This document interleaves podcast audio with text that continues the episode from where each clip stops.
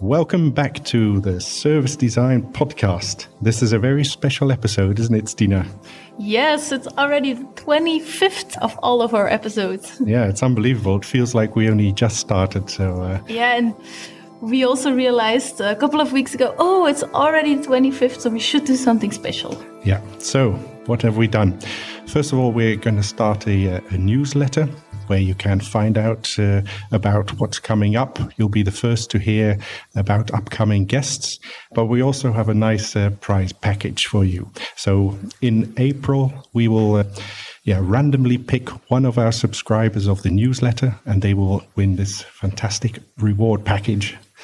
What's in there, Stina? Yes, ooh, it's nice to uh, to tell you. So we were thinking, what would be a great gift to give to our listeners, and then we realized there is one company we are a big fan of as service designers. It's called Neuland, and we actually order quite often with Neuland. They have really great uh, workshop cases, nice post-its and different kind of shapes, pens who are very thick so we can uh, draw really nice uh, models and templates for our workshops. So we are a big fan. Yeah. And uh, one of the things we use very much is uh, ready-made workshop uh, cases they have. They're uh, bags full of markers, post-its, everything you need for a workshop. And we're very happy that Neuland has given us one of these bags to give away to you. So that's already something to really look forward to. And uh, besides that, there'll be a pack of uh, kingdom cards and uh, a Moleskine, and maybe there'll be some more. But, uh, we posted about all of these things on uh, on our website. So if you go to uh, servicedesignpodcast.com slash giveaway, you will find uh, how to subscribe to the newsletter. And uh, yeah, maybe you'll be one of the lucky ones to win this great uh, prize. So we thought, uh, as a 25th episode, we'd reflect on yeah the past episodes that we've done. Uh, we started in what was it, end of 2016? Yes, a long time ago. Yeah, and uh, yeah, we've had a great experiences, and we're going to have a, a discussion and talk about our highlights, things that we remember of these things. Yes, uh, and the first episode we ever did was with Jesse Grimes uh, from Service Design Network. And I remember it was a little bit awkward when we were thinking, oh, what should we ask? And will it be fine? But then after the episode, we realized how much fun it was to talk to people with expertise and how much we learned.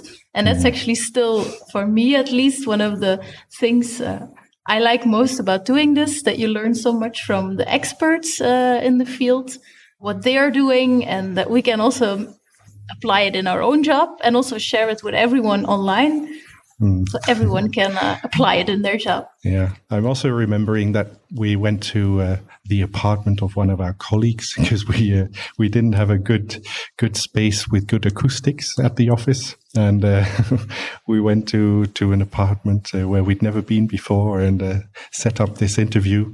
So it oh, was oh, yeah, awkward indeed. in many ways. I already didn't remember that one, but that's true. And I would love to say that now we have a super professional studio, but that's also not really no, case, no. Uh, we're still not so happy with our acoustics of this glass and concrete room that we're in. yeah, indeed. But at least we now have our mobile studio to improve uh, the quality of the sound And I think it works. So that's the most important thing for now. Yes, indeed. So, what is um, an episode that you uh, remember from all of those 25 that you think this is really still something that sticks uh, in my mind? Yeah. Actually, the first one that comes to mind is episode number two. there was an episode with uh, Simone Carrier from uh, FutureGov. And I remember it was just uh, really exciting to talk with somebody who's really working on a very high level on service design projects, doing really interesting things, but also finding that we could really connect, that we have the same experiences to share, uh, because we were also doing a lot of work for government at mm-hmm. that time. And I remember thinking, wow, we made a podcast, but we also made a friend. And mm-hmm. uh, I thought that was a really great experience. Yeah, and indeed, it was. Uh, they're also working for governments. We are too. And we had so many things in common. But I think that's a general thing we have with all the guests on the show. So even though we're in totally different side of, of the world, we still feel that there is a common sense of what service design is and how you can change organizations, how we can make organizations more customer centric. So I really have a, a feeling that it's getting known all over the world and that uh, we are sharing experiences and we're thinking of the same things we should do in organizations. I think that's great to uh, to see that we're all on the on the same mission. Yeah, and it does seem to be a very open community. Everybody is very willing to share how they work, uh, their learnings. I think that's a very nice to be part of that. Um, the same question for you, Stina. What's one uh, real highlight for you that stands out? An episode? Well, I'm actually really enjoying the live episodes. Uh, we're here at Knight Moves. We um, organize events, and it's always around a certain topic, and then we discuss what um, service design can mean to that topic. And I remember we were talking about uh, blockchain, for example, and in the beginning, I was really thinking like, oh, another complex technology, and what should we do with it? But through organizing these events and through talking to those people on the podcast, I really realized how much value service design has. And I also heard from a lot of people that these kind of episodes where we talk with people who are not actually service designers, but we talk about how being more uh, customer centric and uh, focusing on collaboration, how that makes everything come to a better ending, a better products, better services. I really enjoy those uh, those episodes. Mm. Yeah, I agree. It's really interesting if we can bring in different perspectives and different knowledge and experience not only from service designers. Mm-hmm. Yes, mm. indeed. Mm-hmm. Yeah, and also the award winning episodes, it's also always really nice to see because there's always a big mix in those episodes. Is there like a certain one that you think this one I remember, those people won the awards, and uh, it was very inspiring to me? Yeah, I agree. I really enjoy the award winner episodes because we we don't get to choose who we speak to, and uh, you really come up with yeah very unexpected people with very unexpected projects. So i think that's very uh, very interesting in itself. But one that that comes back to me i think that was episode 6 the award winner for systemic and cultural change in the public sector. And this was about with sophie anderson who has been working on a, a very big project throughout uh, Sweden, where they help uh, a government organization make changes. Uh, they set up these yeah, service design labs kind of in, in different locations and they work together. They really co-create with government people there to come up with new services, etc. Can't remember the details, but mm-hmm. I remember I really, really enjoyed uh, that project, hearing all about the details of that project. Mm-hmm. Yeah, and what I also notice over the different episodes is that for example, this one, it goes so broad and they do so many different things. And often uh, we here at Knight Moves, we have certain, like, we work for government a lot, for example, and we are mainly in certain stages of a process. But to hear, like, what service design can mean all over the world and how it can be implemented from, like, an explorative view in a project to like the tendering process, for example, in one of the episodes to really helping organizations on the long run and to keep on implementing service design. I think that's very uh, inspiring to see and to hear that different companies are, yeah, still working on different parts. But I do think there's a great opportunity for service designers to help companies in the long run and to really cover all those uh, phases in a, in a process. Hmm. What would you say are some uh, recurring themes in uh, the episodes we've done? I think one which comes back quite often, but is still something which I think some people are struggling with, including us, is how can you actually measure the results of service design and how can you also prove that you have results to your client or how can the client prove it to other people in the organizations and we heard some very inspiring cases there i think yeah. from people who have been applying service design for a long time and who can really prove things with numbers but it is something i also remember from some episodes it's still really a struggle that uh, people have yeah i think the episode in which somebody yeah, had the the best uh, case of measuring. I think that was a recent one, the episode about TELUS mm-hmm. With uh, Chris Ferguson and Judy Mellett, where they really seriously measure uh, a lot of things uh, to be able to say uh, how time spent and uh, revenue has uh, changed mm-hmm. because of these things. It's a commercial setting, so I think uh, it's important there to measure. Mm-hmm. But it's good to see they really, really are able to measure in that situation. Yeah, one thing I remember from that episode is that they uh, they were doing uh, data analysis workshops.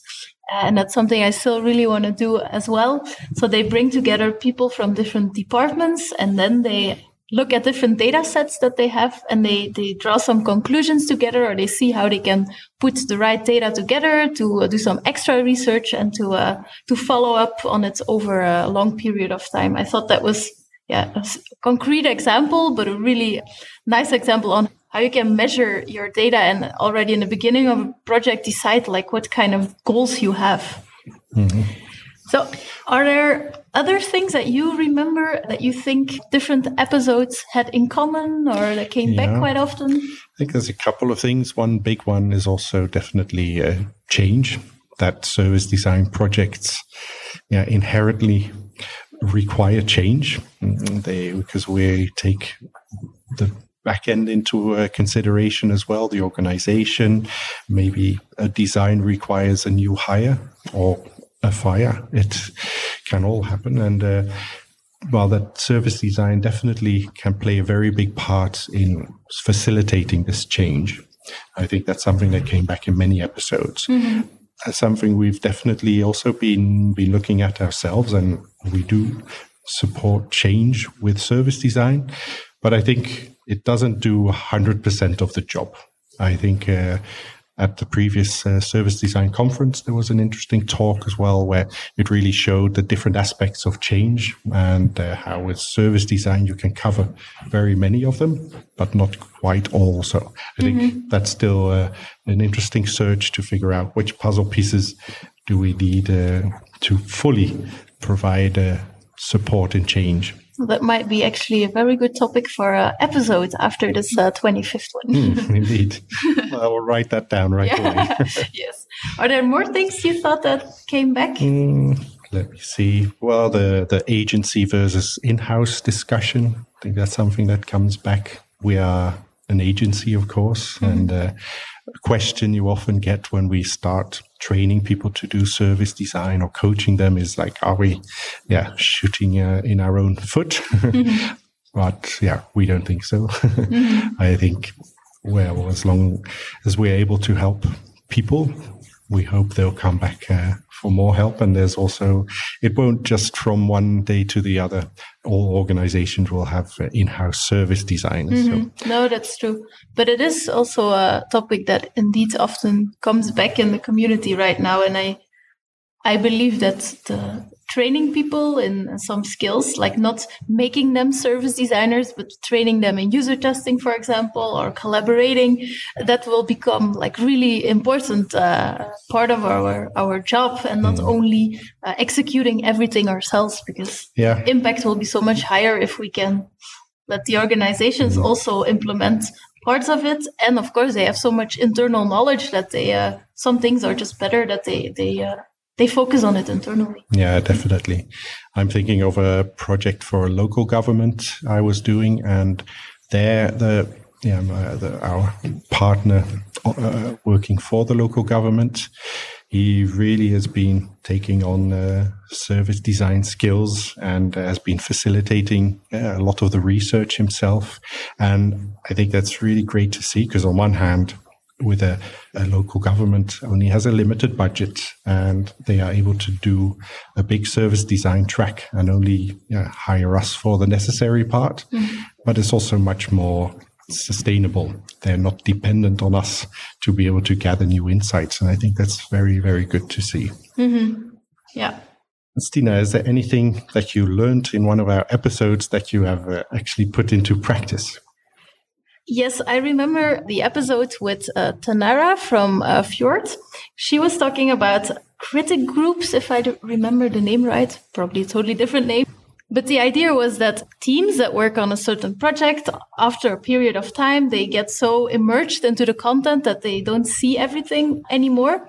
And that it helps to let other people in your company give like a very critical uh, view on what you have been doing and uh, tell you uh, where it can go wrong and uh, what you should improve. And this can be very painful, but she said that it's super useful to still do it and to uh, keep it first inside the team. So before you go to a client, even the questions that your client otherwise would ask were already solved within your uh, company and you already get such a stronger vision on what you are going to do. And that's actually something we have been uh, experimenting with as well. So if we work uh, on projects with a team we really often go to to other people and just ask them can you please be very critical and say everything that can go wrong?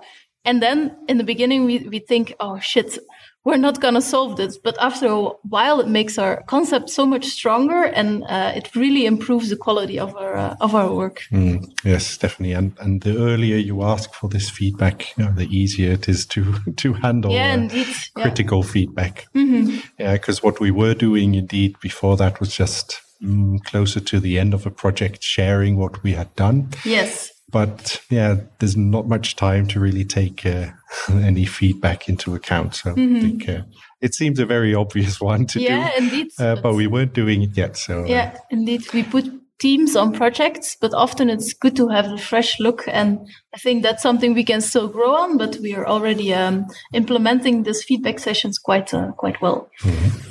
Something that you remember that you were applying in your daily job. What comes to mind is uh, the discussion we had with uh, the design managers of Australia. They talked about their project they did with school kids. They were redesigned the school car park with children. A very pragmatic, very simple project. And what I took from there is things can be more simple sometimes. Mm-hmm. and you can really design a lot without going digital. You can design a lot without having uh, total experts on the subject uh, being part of the co creation.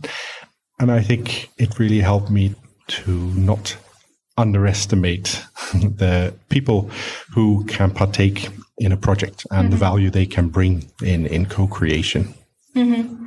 Yeah, maybe one thing that I would like to add is one of my or some of my favorite episodes, or actually the episodes where we actually have the service designer together with the client. Mm.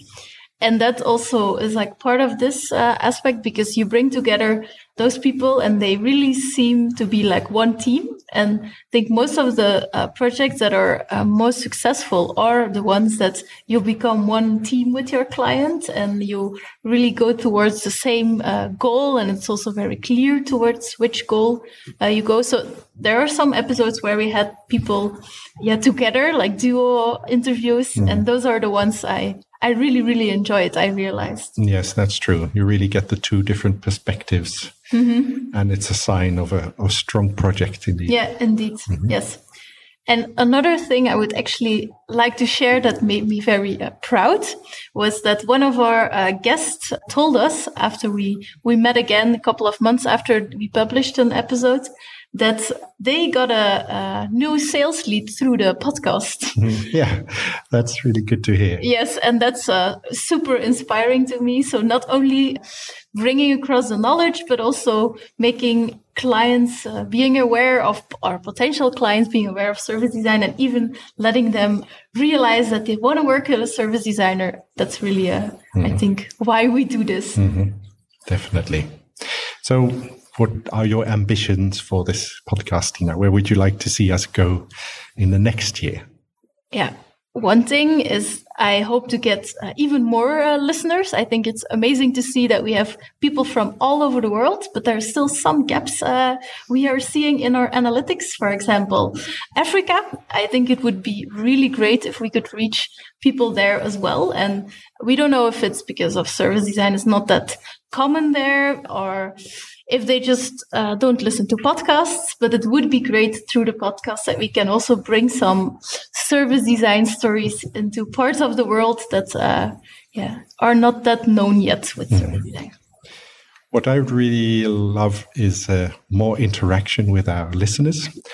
When we go to the conferences, sometimes we run into people and they say, Hey, we listen to your podcast. And then it's really nice for us to hear that there's actually people out there listening.